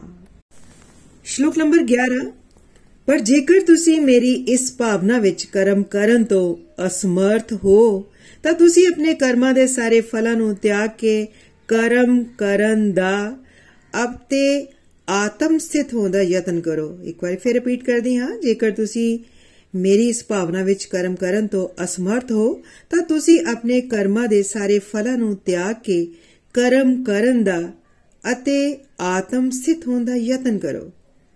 ਜੇਕਰ ਤੁਹਾਨੂੰ ਕੋਈ ਬੋਲੇ, ਯਾਰ, ਮੈਂ ਤਾਂ ਭਗਵਾਨ ਨੂੰ ਮੰਨਦਾ ਹੀ ਨਹੀਂ, ਤਾਂ ਪ੍ਰਭੂ ਦੀ ਸੇਵਾ ਕਰਾਂ ਹੀ ਕਿਉਂ? ਹੈ ਨਾ? ਪ੍ਰਭੂ ਦੀ ਸੇਵਾ ਤੁਸੀਂ ਤਾਂ ਹੀ ਕਰੋਗੇ ਜੇਕਰ ਤੁਸੀਂ ਪ੍ਰਭੂ ਨੂੰ ਮੰਨਦੇ ਹੋ। ਹੈ ਨਾ? ਇਹੋ ਜਿਹੇ ਹਾਲਾਤ ਵਿੱਚ ਤੁਸੀਂ ਉਸ ਲਈ ਇਹ ਹੁੰਦਾ ਹੈ ਕਿ ਉਹ ਕਰਮ ਦੇ ਫਲਾਂ ਦਾ ਤਿਆਗ ਕਰ ਦੇਵੇ। ਜਿਵੇਂ ਕੋਈ ਡਾਕਟਰ ਹੈ, ਉਹ ਇਹ ਸੋਚੇ ਕਿ ਮੇਰਾ ਕਰਮ ਹੈ ਜੀ, ਮਰੀਜ਼ਾਂ ਨੂੰ ਚੰਗੀ ਤਰ੍ਹਾਂ ਦਿਲ ਤੋਂ ਅੱਛੀ ਤਰ੍ਹਾਂ ਦੇਖਣਾ। ਹੈ ਨਾ ਅਜਿਹਾ ਕਰਕੇ ਉਸ ਨੂੰ ਪ੍ਰਸ਼ੰਸਾ ਮਿਲਦੀ ਹੈ ਜਾਂ ਨਿੰਦਾ ਮਿਲਦੀ ਹੈ। ਇਸ ਗੱਲ ਦੀ ਉਹ ਬਿਲਕੁਲ ਵੀ ਪਰਵਾਹ ਨਾ ਕਰੇ। ਇਹ ਸੋਚੇ ਕਿ ਇਹ ਮੇਰੀ ਡਿਊਟੀ ਹੈ, ਮੈਂ ਬਸ ਆਪਣੀ ਡਿਊਟੀ ਕਰਨੀ ਹੈ, ਦਿਲ ਤੋਂ ਉਹਨਾਂ ਨੂੰ ਦੇਖਣਾ ਹੈ। ਹੈ ਨਾ ਨਿਸ਼ਕਾਮ ਕਰਨ ਦੇ ਕਨਸੈਪਟ ਤੇ ਉਹ ਆ ਜਾਵੇਗਾ ਇੰਜ ਕਰਨ ਦੇ ਨਾਲ। ਇੰਜ ਕਰਨ ਨਾਲ ਉਹ ਡਾਇਰੈਕਟਲੀ ਪ੍ਰਭੂ ਦੇ ਨਾਲ ਬੇਸ਼ੱਕ ਨਹੀਂ ਜੁੜਿਆ। ਪਰ ਹੌਲੀ-ਹੌਲੀ ਨਿਸ਼ਕਾਮ ਕਰਨ ਦੇ ਨਾਲ ਉਸ ਦਾ ਮਨ ਸ਼ਾਂਤ ਹੁੰਦਾ ਜਾਂਦਾ ਹੈ। ਸਾਡੀ ਪਰੇਸ਼ਾਨੀ ਦਾ ਕਾਰਨ ਹੀ ਇਹ ਹੈ ਕਿ ਤੁਸੀਂ ਫਲ ਦੀ ਇੱਛਾ ਦੇ ਨਾਲ ਜੁੜੇ ਹੁੰਦੇ ਹੋ। ਫਲਾਂ ਦੀ ਇੱਛਾ ਦਾ ਤਿਆਗ ਕਰਨ ਨਾਲ ਮਨ ਸ਼ਾਂਤ ਹੋਣ ਲੱਗ ਪੈਂਦਾ ਹੈ। ਮਨ ਸ਼ਾਂਤ ਹੁੰਦਾ ਹੈ ਤਾਂ ਉਸ ਦੇ ਅੰਦਰ ਵੀ ਪਰਮਾਤਮਾ ਹੁੰਦੇ ਹਨ। ਅੰਦਰ ਤੋਂ ਪ੍ਰਭੂ ਦੀ ਆਵਾਜ਼ ਸੁਣਾਈ ਦੇਣ ਲੱਗ ਪੈਂਦੀ ਹੈ। ਇੰਜ ਕਿਸੇ ਨਾ ਕਿਸੇ ਦਿਨ ਉਹ ਅਗਲੇ ਲੈਵਲ ਤੇ ਆ ਜਾਂਦਾ ਹੈ। ਸੋ ਦੋਸਤੋ, ਜੇਕਰ ਕੋਈ ਸੇਵਾ ਨਹੀਂ ਕਰ ਸਕਦਾ, ਤਾਂ ਨਿਸ਼ਕਾਮ ਸੇਵਾ ਕਰਨ ਦੀ ਕੋਸ਼ਿਸ਼ ਕਰੇ। ਪੂਰਾ ਦਿਨ ਨਹੀਂ ਕਰ ਸਕਦਾ, ਤਾਂ ਦਿਨ ਵਿੱਚ ਕੋਈ ਇੱਕ ਹੀ ਅਜਿਹਾ ਕੰਮ ਕਰ ਸਕਦੇ, ਕਰ ਲਵੇ। ਕੁਝ ਵੀ ਕਰੋ, ਪਰ ਕਰੋ। ਟਾਈਮ ਵੇਸਟ ਨਹੀਂ ਕਰੋ, ਹੈ ਨਾ? ਹੈ ਨਾ? ਕੁਝ ਕਰੋ ਟਾਈਮ ਵੇਸਟ ਨਾ ਕਰੋ ਥੋੜਾ ਥੋੜਾ ਕਰੋ, ਪਰ ਕਰੋ ਜ਼ਰੂਰ। ਕਦੋਂ ਹਰੀ ਕਿਰਪਾ ਨਾਲ ਜ਼ਿਆਦਾ ਹੋਣਾ ਸ਼ੁਰੂ ਹੋ ਜਾਏਗਾ, ਤੁਹਾਨੂੰ ਪਤਾ ਹੀ ਨਹੀਂ ਚੱਲੇਗਾ ਦੋਸਤੋ। ਜੇਕਰ ਕੋਈ ਇਹ ਵੀ ਨਹੀਂ ਕਰ ਸਕਦਾ, ਤਾਂ ਫਿਰ ਫਿਰ ਉਹ ਕੀ ਕਰੇ? ਫਿਰ ਸ਼ਲੋਕ ਨੰਬਰ 12 ਜੇਕਰ ਤੁਸੀਂ ਇਹ ਅਭਿਆਸ ਨਹੀਂ ਕਰ ਸਕਦੇ, ਤਾਂ ਗਿਆਨ ਦੇ ਅਨੁਸ਼ੀਲਨ ਵਿੱਚ ਲੱਗ ਜਾਓ, ਪਰ ਗਿਆਨ ਤੋਂ ਸ੍ਰੇਸ਼ਟ ਧਿਆਨ ਹੈ ਅਤੇ ਧਿਆਨ ਤੋਂ ਵੀ ਸ੍ਰੇਸ਼ਟ ਕਰਮ ਫਲ ਦਾ ਤਿਆਗ। ਕਿਉਂਕਿ ਜਿਹੇ ਤਿਆਗ ਨਾਲ ਮਨੁੱਖ ਨੂੰ ਮਾਨਸਿਕ ਸ਼ਾਂਤੀ ਪ੍ਰਾਪਤ ਹੋ ਸਕਦੀ ਹੈ। ਇੱਕ ਵਾਰ ਫੇਰ ਰਿਪੀਟ ਕਰਦੀ ਹਾਂ ਜੀ। ਜੇਕਰ ਤੁਸੀਂ ਇਹ ਅਭਿਆਸ ਨਹੀਂ ਕਰ ਸਕਦੇ, ਤਾਂ ਗਿਆਨ ਦੇ ਅਨੁਸ਼ੀਲਨ ਵਿੱਚ ਲੱਗ ਜਾਓ। ਪਰ ਗਿਆਨ ਤੋਂ ਸ੍ਰੇਸ਼ਟ ਧਿਆਨ ਹੈ ਅਤੇ ਧਿਆਨ ਤੋਂ ਵੀ ਸ੍ਰੇਸ਼ਟ ਕਰਮ ਫਲ ਦਾ ਤਿਆਗ, ਕਿਉਂਕਿ ਅਜਿਹੇ ਤਿਆਗ ਨਾਲ ਮਨੁੱਖ ਨੂੰ ਮਾਨਸਿਕ ਸ਼ਾਂਤੀ ਪ੍ਰਾਪਤ ਹੋ ਸਕਦੀ ਹੈ। ਪਿਛਲੇ ਸ਼ਲੋਕ ਵਿੱਚ ਪ੍ਰਭੂ ਜੀ ਨੇ ਕਿਹਾ ਕਿ ਕਰਮ ਕਰਕੇ ਫਲ ਦੀ ਇੱਛਾ ਦਾ ਤਿਆਗ ਕਰੋ, ਨਿਸ਼ਕਾਮ ਕਰਮ ਕਰੋ, ਉਸ ਨਾਲ ਤੁਹਾਡਾ ਮਨ ਸ਼ਾਂਤ ਹੋਵੇਗਾ। ਜੇਕਰ ਕੋਈ ਇਹ ਵੀ ਨਹੀਂ ਕਰ ਸਕਦਾ, ਇਹ ਵੀ ਨਹੀਂ ਕਰ ਸਕਦਾ, ਤਾਂ ਦੋਸਤੋ ਧਿਆਨ ਲਗਾ ਲਓ, ਹੈ ਨਾ? ਤਾਂ ਧਿਆਨ ਲਗਾਓ। ਅੱਜ ਕੱਲ ਧਿਆਨ ਲਗਾਉਣ ਨੂੰ ਉਹ ਡਾਕਟਰ ਵੀ ਬੋਲ ਰਹੇ ਹਨ ਜੀ, ਕਿਉਂਕਿ ਇਹ ਰਿਲੀਜਨ ਰਿਲੀਜਨ ਵਿੱਚ ਨਹੀਂ ਆਂਦਾ ਜੀ, ਇਹਨੂੰ ਨਹੀਂ ਮੰਨਿਆ ਜਾਂਦਾ ਜੀ। ਇਸ ਨੂੰ ਅੱਜਕੱਲ ਇੱਕ ਥੈਰੇਪੀ ਦੇ ਰੂਪ ਵਿੱਚ ਲਿਆ ਜਾਂਦਾ ਹੈ, ਜਿਸ ਨਾਲ ਕਿ ਮਨ ਸ਼ਾਂਤ ਹੁੰਦਾ ਹੈ, ਮਨ ਦੀ ਸ਼ਾਂਤੀ ਮਿਲ ਜਾਂਦੀ ਹੈ। ਨਿਸ਼ਕਾਮ ਕਰਨ ਨਹੀਂ ਕਰ ਸਕਦਾ ਤਾਂ ਕੋਈ ਧਿਆਨ ਲਗਾਏ, ਜੇਕਰ ਧਿਆਨ ਵੀ ਨਹੀਂ ਲਗਾ ਸਕਦਾ ਤਾਂ ਗਿਆਨ ਦੇ ਅਨੁਸ਼ੀਲਨ ਵਿੱਚ ਲੱਗ ਜਾਏ। ਮਹਾਨ ਪੁਰਸ਼ਾਂ ਦੀਆਂ ਜੀਵਨੀਆਂ ਜੀਵਨੀ ਪੜੋ ਚੰਗੀਆਂ ਕਿਤਾਬਾਂ ਪੜ ਲਵੇ। ਇੰਜ ਕਰਨ ਨਾਲ ਹੌਲੀ ਹੌਲੀ ਹੌਲੀ ਹੋਵੇਗਾ ਕੀ ਦੋਸਤੋ? ਇੰਜ ਉਸ ਦੇ ਅੰਦਰ ਹੌਲੀ ਹੌਲੀ ਸਾਤਵਿਕ ਗੁਣ ਵਧਦੇ ਜਾਣਗੇ। ਗੋਲੁਕ ਐਕਸਪ੍ਰੈਸ ਇੱਕ ਹੋਰ ਆਫ, ਇੱਕ ਹੋਰ ਆਪਸ਼ਨ ਦੇ ਰਿਹਾ ਦੋਸਤੋ। ਬੜੀ ਮਜ਼ੇਦਾਰ ਆਪਸ਼ਨ ਹੈ। ਕੀ ਹੈ ਉਹ ਆਪਸ਼ਨ? ਜੇਕਰ ਕੋਈ ਕੁਝ ਵੀ ਨਹੀਂ ਕਰ ਪਾਉਂਦਾ ਜਾਂ ਨਹੀਂ ਕਰ ਸਕਦਾ ਜਾਂ ਨਹੀਂ ਕਰਦਾ ਤਾਂ ਫਿਰ ਉਹ ਕੀ ਕਰੇ? ਤਾਂ ਫਿਰ ਤੁਸੀਂ ਅਜਿਹੇ ਲੋਕਾਂ ਲਈ ਪ੍ਰਾਰਥਨਾ ਕਰੋ। ਪ੍ਰਾਰਥਨਾ ਕਰੋ ਅਜਿਹੇ ਲੋਕਾਂ ਲਈ। ਪਹਿਲਾ ਪ੍ਰਭੂ ਨਾਲ ਇਸ਼ਕ ਹੋ ਜਾਏ, ਜਿਵੇਂ ਮੀਰਾਬਾਈ ਜੀ। ਜੇਕਰ ਇਹ ਵੀ ਨਹੀਂ ਕਰ ਸਕਦਾ ਤਾਂ ਵਿਧੀ ਵਿਧਾਨਾਂ ਦੀ ਪਾਲਣਾ ਕਰੇ। ਜੇਕਰ ਉਹ ਵੀ ਨਹੀਂ ਕਰ ਸਕਦਾ ਤਾਂ ਪ੍ਰਭੂ ਲਈ ਵਿਧੀ ਵਿਧਾਨਾਂ ਦੀ ਪਾਲਣ ਕਰੇ। ਉਸ ਨਾਲ ਪ੍ਰਭੂ ਲਈ ਪ੍ਰਭੂ ਲਈ ਇੱਛਾ ਜਾਗੇਗੀ। ਜੇਕਰ ਇਹ ਵੀ ਨਹੀਂ ਕਰ ਸਕਦਾ ਤਾਂ ਸਤਸੰਗ ਸੇਵਾ ਸਾਧਨਾ ਉਹ ਕਰੇ। ਜੇਕਰ ਸੇਵਾ ਵੀ ਨਹੀਂ ਕਰ ਸਕਦਾ ਤਾਂ ਨਿਸ਼ਕਾਮ ਕਰਮ ਕਰੇ। ਜੇਕਰ ਉਹ ਵੀ ਨਹੀਂ ਕਰ ਸਕਦਾ ਤਾਂ ਧਿਆਨ ਲਗਾ ਲਓ। ਜੇਕਰ ਧਿਆਨ ਵੀ ਨਹੀਂ ਲਗਾ ਸਕਦਾ ਤਾਂ ਕਿਤਾਬਾਂ ਪੜ੍ਹ ਲਓ, ਹੈ ਨਾ? ਜੇਕਰ ਉਹ ਵੀ ਨਹੀਂ ਕਰ ਸਕਦੇ ਤਾਂ ਫਿਰ ਫਿਰ ਉਸ ਵਿਅਕਤੀ ਦੇ ਲਈ ਐਸੇ ਅਜਿਹੇ ਲੋਕਾਂ ਦੇ ਲਈ ਪ੍ਰਾਰਥਨਾ ਕਰੋ, ਜਿਹੜੀਆਂ ਆਤਮਾਵਾਂ ਕੁਝ ਵੀ ਨਹੀਂ ਕਰ ਰਹੀਆਂ। ਉਹਨਾਂ ਲਈ ਸਾਰੇ ਪ੍ਰਾਰਥਨਾ ਕਰੀਏ। ਇਹ ਔਰ ਔਰ ਨਨ ਦਾ ਰਸਤਾ ਨਹੀਂ ਹੈ। ਇਹ 0% ਜਾਂ 100 ਦਾ ਰਸਤਾ ਨਹੀਂ ਹੈ। ਇਹ 50% ਤੋਂ 55 ਵਾਲਾ ਰਸਤਾ ਹੈ ਜੀ। ਇਹ ਕਦੇ ਨਹੀਂ ਹੋ ਸਕਦਾ ਕਿ ਤੁਸੀਂ ਇੱਕਦਮ ਪਰਫੈਕਟ ਡਿਵੋਟੀ ਬਣ ਜਾਓ। ਜੋ ਵੀ ਕਰਦੇ ਹੋ ਉਸ ਨੂੰ ਕੁਝ ਜੋ ਵੀ ਕਰ ਰਹੇ ਹੋ ਜਾਂ ਕਰਦੇ ਹੋ, ਉਸ ਤੋਂ ਕੁਝ ਪਰਸੈਂਟ ਹੋਰ ਵੱਧ ਕਰਨ ਦੀ ਬਸ ਕੋਸ਼ਿਸ਼ ਕਰਨੀ ਹੈ ਜੀ। ਸ਼ਲੋਕ ਨੰਬਰ 15 16 ਜਿਸ ਤੋਂ ਕਿਸੇ ਨੂੰ ਕਸ਼ਟ ਨਹੀਂ ਪਹੁੰਚਦਾ ਅਤੇ ਜਿਹੜਾ ਕਿਸੇ ਹੋਰ ਤੋਂ ਬੇਚੈਨ ਨਹੀਂ ਹੁੰਦਾ, ਜਿਹੜਾ ਸੁੱਖ ਦੁੱਖ ਵਿੱਚ, ਡਰ ਅਤੇ ਚਿੰਤਾ ਵਿੱਚ ਬਰਾਬਰ ਅਤੇ ਸਮਾਨ ਰਹਿੰਦਾ ਹੈ, ਉਹ ਮੈਨੂੰ ਬਹੁਤ ਪਿਆਰਾ ਹੈ। ਮੇਰਾ ਅਜਿਹਾ ਭਗਤ, ਜਿਹੜਾ ਸਧਾਰਨ ਕੰਮਾਕਾਰਾਂ ਤੇ ਨਿਰਭਰ ਨਹੀਂ ਹੈ, ਜਿਹੜਾ ਸ਼ੁੱਧ ਹੈ, ਨਿਪੁੰਨ ਹੈ, ਚਿੰਤਾ ਰਹਿਤ ਹੈ, ਸਾਰੇ ਕਸ਼ਟਾਂ ਤੋਂ ਮੁਕਤ ਹੈ ਅਤੇ ਕਿਸੇ ਫਲ ਲਈ ਯਤਨਸ਼ੀਲ ਨਹੀਂ ਰਹਿੰਦਾ, ਉਹ ਮੈਨੂੰ ਬਹੁਤ ਪਿਆਰਾ ਹੈ। ਇਹ ਸ਼ਲੋਕ ਮੈਂ ਇੱਕ ਵਾਰ ਫਿਰ ਦੁਬਾਰਾ ਰਿਪੀਟ ਕਰਦੀ ਹਾਂ ਜੀ। ਸ਼ਲੋਕ ਨੰਬਰ 15 ਔਰ 16 ਜਿਸ ਤੋਂ ਕਿਸੇ ਨੂੰ ਕਸ਼ਟ ਨਹੀਂ ਪਹੁੰਚਦਾ ਅਤੇ ਜਿਹੜਾ ਕਿਸੇ ਹੋਰ ਤੋਂ ਬੇਚੈਨ ਨਹੀਂ ਹੁੰਦਾ, ਜਿਹੜਾ ਸੁੱਖ ਦੁੱਖ ਵਿੱਚ, ਡਰ ਅਤੇ ਚਿੰਤਾ ਵਿੱਚ ਬਰਾਬਰ ਜਾਂ ਸਮਾਨ ਰਹਿੰਦਾ ਹੈ, ਉਹ ਮੈਨੂੰ ਬਹੁਤ ਪਿਆਰਾ ਹੈ। ਅਜਿਹਾ ਭਗਤ ਜਿਹੜਾ ਸਧਾਰਨ ਕੰਮਕਾਰਾਂ ਤੇ ਨਿਰਭਰ ਨਹੀਂ ਹੈ ਜਿਹੜਾ ਸ਼ੁੱਧ ਹੈ, ਨਿਪੁੰਨ ਹੈ, ਚਿੰਤਾ ਰਹਿਤ ਹੈ, ਸਾਰੇ ਕਸ਼ਟਾਂ ਤੋਂ ਮੁਕਤ ਹੈ ਅਤੇ ਕਿਸੇ ਫਲ ਲਈ ਯਤਨਸ਼ੀਲ ਨਹੀਂ ਰਹਿੰਦਾ, ਉਹ ਮੈਨੂੰ ਬਹੁਤ ਪਿਆਰਾ ਹੈ। ਇਸ ਸ਼ਲੋਕ ਵਿੱਚ ਪ੍ਰਭੂ ਕੀ ਦੱਸਦੇ ਹਨ? ਪ੍ਰਭੂ ਨੂੰ ਸਭ ਤੋਂ ਪਿਆਰੇ ਭਗਤ ਕਿਹੜੇ ਹਨ? ਜੋ ਨਾ ਤਾਂ ਕਿਸੇ ਨੂੰ ਮੁਸ਼ਕਲ ਵਿੱਚ ਪਾਉਂਦੇ ਹਨ, ਉਹਨਾਂ ਅੰਦਰ ਬਦਲੇ ਦੀ ਭਾਵਨਾ ਜਾਂ ਸ਼ੋਸ਼ਣ ਕਰਨ ਦੀ ਭਾਵਨਾ ਬਿਲਕੁਲ ਨਹੀਂ ਹੁੰਦੀ ਤੇ ਜੇਕਰ ਉਸ ਦੇ ਨਾਲ ਸ਼ੋਸ਼ਣ ਹੋ ਵੀ ਜਾਂਦਾ ਹੈ, ਤਾਂ ਉਹ ਕਦੇ ਵੀ ਇਹ ਨਹੀਂ ਸੋਚਦੇ ਕਿ ਮੇਰੇ ਨਾਲ ਇੰਜ ਹੋਇਆ ਕਿਉਂ, ਮੇਰੇ ਨਾਲ ਹੀ ਕਿਉਂ ਹੋਇਆ, ਇੰਜ ਨਹੀਂ ਬਿਲਕੁਲ ਸੋਚਦੇ। ਤੁਸੀਂ ਸੰਸਾਰ ਵਿੱਚ ਰਹਿੰਦੇ ਹੋ ਤੇ ਸੰਸਾਰ ਵਿੱਚ ਤਮੋ ਤੇ ਰਜੋਗੁਣ ਜ਼ਿਆਦਾ ਪ੍ਰਦਾਨ ਹੈ। ਜੇ ਜ਼ਰੂਰੀ ਨਹੀਂ, ਇਹ ਜ਼ਰੂਰੀ ਨਹੀਂ ਕਿ ਤੁਸੀਂ ਕਿਸੇ ਨਾਲ ਗਲਤ ਕਰੋਗੇ ਤਾਂ ਹੀ ਤੁਹਾਡੇ ਨਾਲ ਗਲਤ ਹੋਵੇਗਾ। ਹੈ ਨਾ? ਜ਼ਰੂਰੀ ਨਹੀਂ ਹੈ ਜੀ। ਤੁਸੀਂ ਗਲਤ ਕਰੋਗੇ ਤਾਂ ਉਹ ਤੁਹਾਡੇ ਨਾਲ ਗਲਤ ਕਰੇਗਾ। ਦੇਖੋ ਭਈ ਐਸਾ ਹੈ ਕਿ ਤੁਸੀਂ ਸੰਸਾਰੀ ਜੇਲ੍ਹ ਦੇ ਵਿੱਚ ਹੋ, ਆਏ ਹੋ। ਤੁਸੀਂ ਸੋਚੋ ਕਿ ਸਾਰੇ ਤੁਹਾਡੇ ਨਾਲ ਬਹੁਤ ਵਧੀਆ ਵਰਤਾਅ ਕਰਨਗੇ, ਤਾਂ ਤੁਸੀਂ ਗਲਤ ਹੋ। ਸ਼ੁੱਧ ਭਗਤ ਹਰ ਤਰ੍ਹਾਂ ਦੀਆਂ ਆਸ਼ਾਵਾਂ ਤੋਂ ਉੱਪਰ ਉੱਠ ਚੁੱਕਿਆ ਹੁੰਦਾ ਹੈ ਜੀ। ਠੀਕ ਹੈ, ਉਹ ਡਿਸਟਰਬ ਕਰ ਰਹੇ ਹਨ। ਇਹ ਉਹਨਾਂ ਦੀ ਮਰਜ਼ੀ। ਜਿਵੇਂ ਮਹਾਤਮਾ ਬੁੱਧ ਕਿਸੇ ਥਾਂ ਤੇ ਪ੍ਰਵਚਨ ਦੇ ਰਹੇ ਸਨ, ਪਰ ਕੁਝ ਲੋਕ ਉਹਨਾਂ ਨੂੰ ਗਲਤ ਅਪਸ਼ਬਦ ਬੋਲ ਰਹੇ ਸਨ। ਪਰ ਮਹਾਤਮਾ ਬੁੱਧ ਬਿਲਕੁਲ ਡਿਸਟਰਬ ਨਹੀਂ ਹੋਏ, ਇੱਕਦਮ ਸ਼ਾਂਤ ਬੈਠੇ ਰਹੇ। ਜਦ ਕਿ ਉਹਨਾਂ ਦੇ ਫਾਲੋਅਰਸ ਉਹਨਾਂ ਦੇ ਚੇਲੇ, ਉਹਨਾਂ ਨੂੰ ਬਹੁਤ ਬੁਰਾ ਲੱਗਿਆ, ਬਹੁਤ ਬੁਰਾ ਉਹਨਾਂ ਨੇ ਮੰਨਿਆ। ਤੇ ਉਹਨਾਂ ਨੇ ਬੁੱਧ ਜੀ ਨੂੰ ਕਿਹਾ ਕਿ ਇਹ ਇਹਨਾਂ ਇੰਨਾ ਗਲਤ ਬੋਲ ਰਹੇ ਹਨ, ਇਹ ਲੋਕ ਇੰਨਾ ਗਲਤ ਬੋਲ ਰਹੇ ਹਨ, ਤੁਸੀਂ ਜਵਾਬ ਕਿਉਂ ਨਹੀਂ ਦੇ ਰਹੇ? ਤੇ ਮਹਾਤਮਾ ਬੁੱਧ ਜੀ ਨੇ ਕਿਹਾ, ਉਹਨਾਂ ਨੂੰ ਸਮਝਾਉਂਦੇ ਹੋਏ ਕਿਹਾ ਕਿ ਜੇਕਰ ਤੁਹਾਡੇ ਘਰ ਕੋਈ ਮਹਿਮਾਨ ਆਉਂਦੇ ਹਨ, ਤੁਹਾਡੇ ਲਈ ਗਿਫਟ ਲੈ ਕੇ ਆਉਂਦੇ ਹਨ ਹੈਨਾ ਗਿਫਟ ਲੈ ਕੇ ਆਉਂਦੇ ਹਨ, ਜਦ ਗਿਫਟ ਲੈ ਕੇ ਆਉਣ, ਜੇਕਰ ਤੁਸੀਂ ਉਹਨਾਂ ਨੂੰ ਸਵੀਕਾਰ ਕਰ ਲਿਆ ਤਾਂ ਉਹ ਗਿਫਟ ਤੁਹਾਡਾ ਹੈ। ਪਰ ਜੇਕਰ ਤੁਸੀਂ ਉਸ ਨੂੰ ਸਵੀਕਾਰ ਹੀ ਨਹੀਂ ਕਰਦੇ, ਤਾਂ ਕਿੱਦਾਂ ਉਹ ਤੁਹਾਨੂੰ ਦੇ ਦੇਣਗੇ? ਹਨਾ ਨਹੀਂ ਦੇਣ ਦੇ ਦੇ ਸਕਦੇ, ਹੋ ਨਾ? ਸ਼ੁੱਧ ਭਗਤੀ ਦੇ ਵਿੱਚ ਇਹ ਸਟੇਜ ਆ ਜਾਂਦੀ ਹੈ, ਕਿਸੇ ਦੀ ਗੱਲ ਨੂੰ ਜਦੋਂ ਤੱਕ ਅੰਦਰੋਂ ਸਵੀਕਾਰ ਨਹੀਂ ਕਰ ਲੈਂਦੇ, ਤੁਸੀਂ ਡਿਸਟਰਬ ਨਹੀਂ ਹੋਵੋਗੇ। ਸ਼ੁੱਧ ਭਗਤ ਨੂੰ ਜਿਸ ਤਰ੍ਹਾਂ ਦੀ ਮਰਜ਼ੀ ਸਿਚੁਏਸ਼ਨ ਵਿੱਚ ਪਾ ਦਿਓ ਉਹ ਅੰਦਰੋਂ ਡਿਸਟਰਬ ਨਹੀਂ ਹੁੰਦਾ। ਤੁਹਾਡੇ ਇਮੋਸ਼ਨਸ ਦਾ ਰਿਮੋਟ ਕੰਟਰੋਲ ਤੁਹਾਡੇ ਆਪਣੇ ਹੱਥ ਵਿੱਚ ਆ ਜਾਂਦਾ ਹੈ। ਅਜੇ ਤੱਕ ਤਾਂ ਅਸੀਂ ਸਾਰੇ ਸਾਡੇ ਸਾਰਿਆਂ ਦੇ ਇਮੋਸ਼ਨਸ ਦਾ ਰਿਮੋਟ ਕੰਟਰੋਲ ਦੂਜਿਆਂ ਦੇ ਹੱਥ ਵਿੱਚ ਅਸੀਂ ਦਿੱਤਾ ਹੋਇਆ ਹੈ। ਕਿਸੇ ਨੂੰ, ਕਿਸੇ ਨੇ ਕੁਝ ਕਹਿ ਦਿੱਤਾ ਤਾਂ ਅਸੀਂ ਇੱਕਦਮ ਡਿਸਟਰਬ ਹੋ ਜਾਂਦੇ ਹਾਂ। ਪਰ ਸ਼ੁੱਧ ਭਗਤ ਇਹਨਾਂ ਸਭ ਗੱਲਾਂ ਤੋਂ ਉੱਪਰ ਉੱਠ ਜਾਂਦਾ ਹੈ। ਸੁੱਖ ਮਿਲੇ ਜਾਂ ਦੁੱਖ ਮਿਲੇ ਉਸ ਨੂੰ ਕੋਈ ਫ਼ਰਕ ਨਹੀਂ ਪੈਂਦਾ। ਉਹਨਾਂ ਦੀ ਜ਼ਿੰਦਗੀ ਵਿੱਚ ਡਰ ਨਹੀਂ ਰਹਿੰਦਾ, ਉਹ ਫੇਅਰਲੈਸ ਹੋ ਜਾਂਦੇ ਹਨ।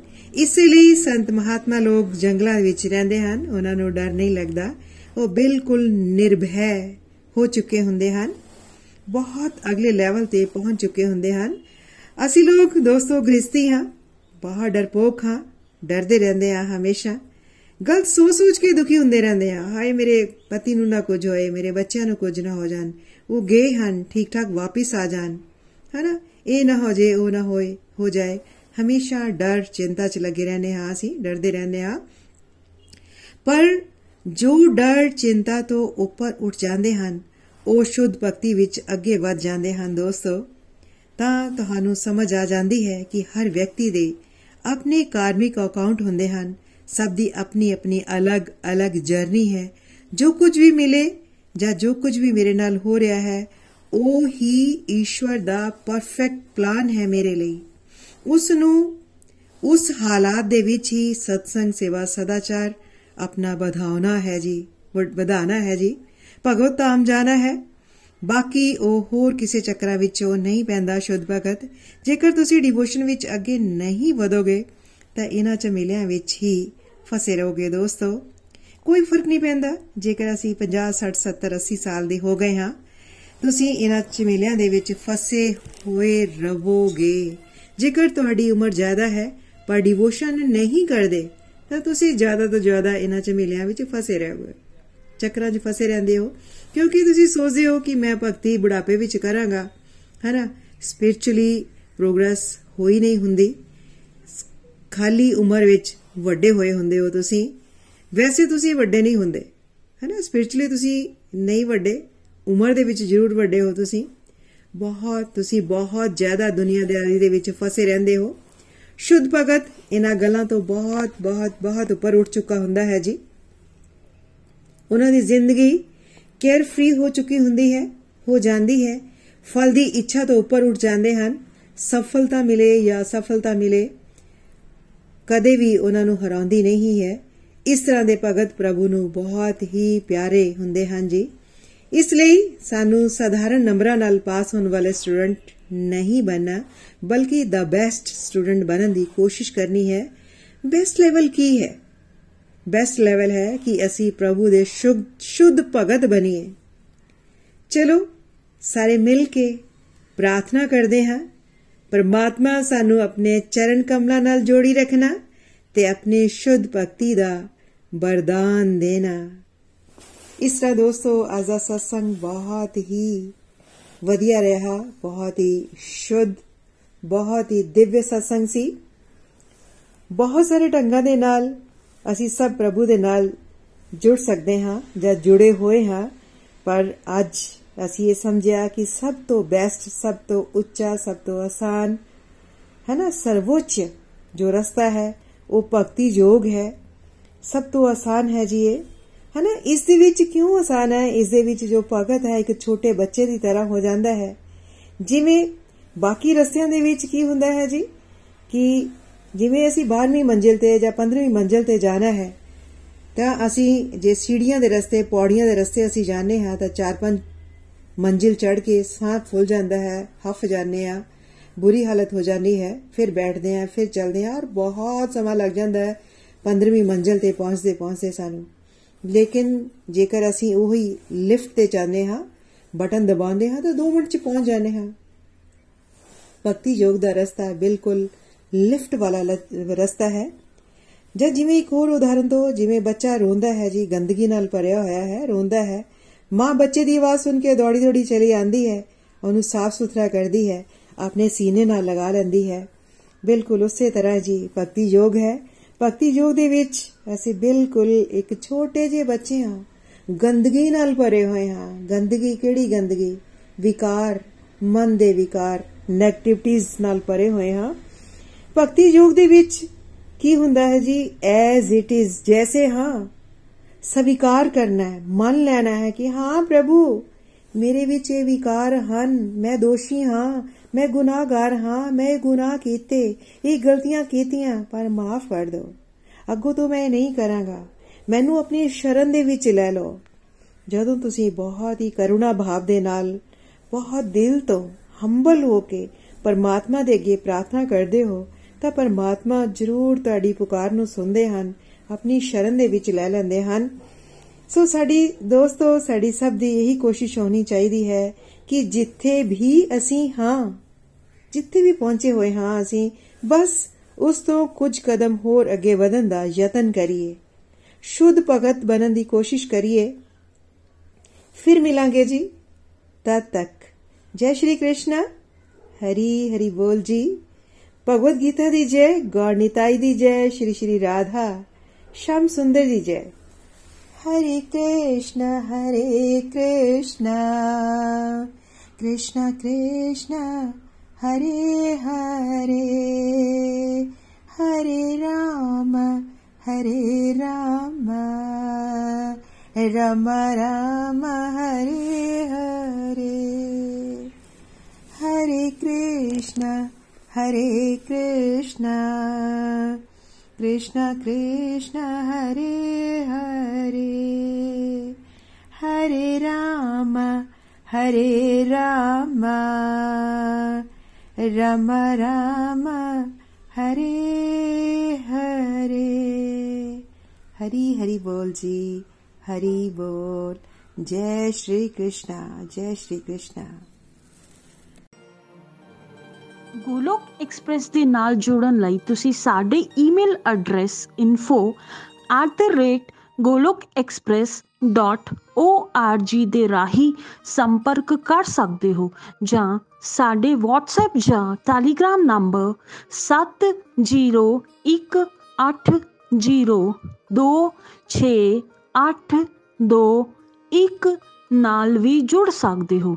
ਤੁਸੀਂ ਸਾਡੇ ਨਾਲ ਫੇਸਬੁੱਕ ਪੇਜ ਜਾਂ YouTube ਚੈਨਲ ਦੇ ਰਾਹੀਂ ਵੀ ਜੁੜ ਸਕਦੇ ਹੋ। ਹਰੀ ਹਰੀ ਬੋਲ।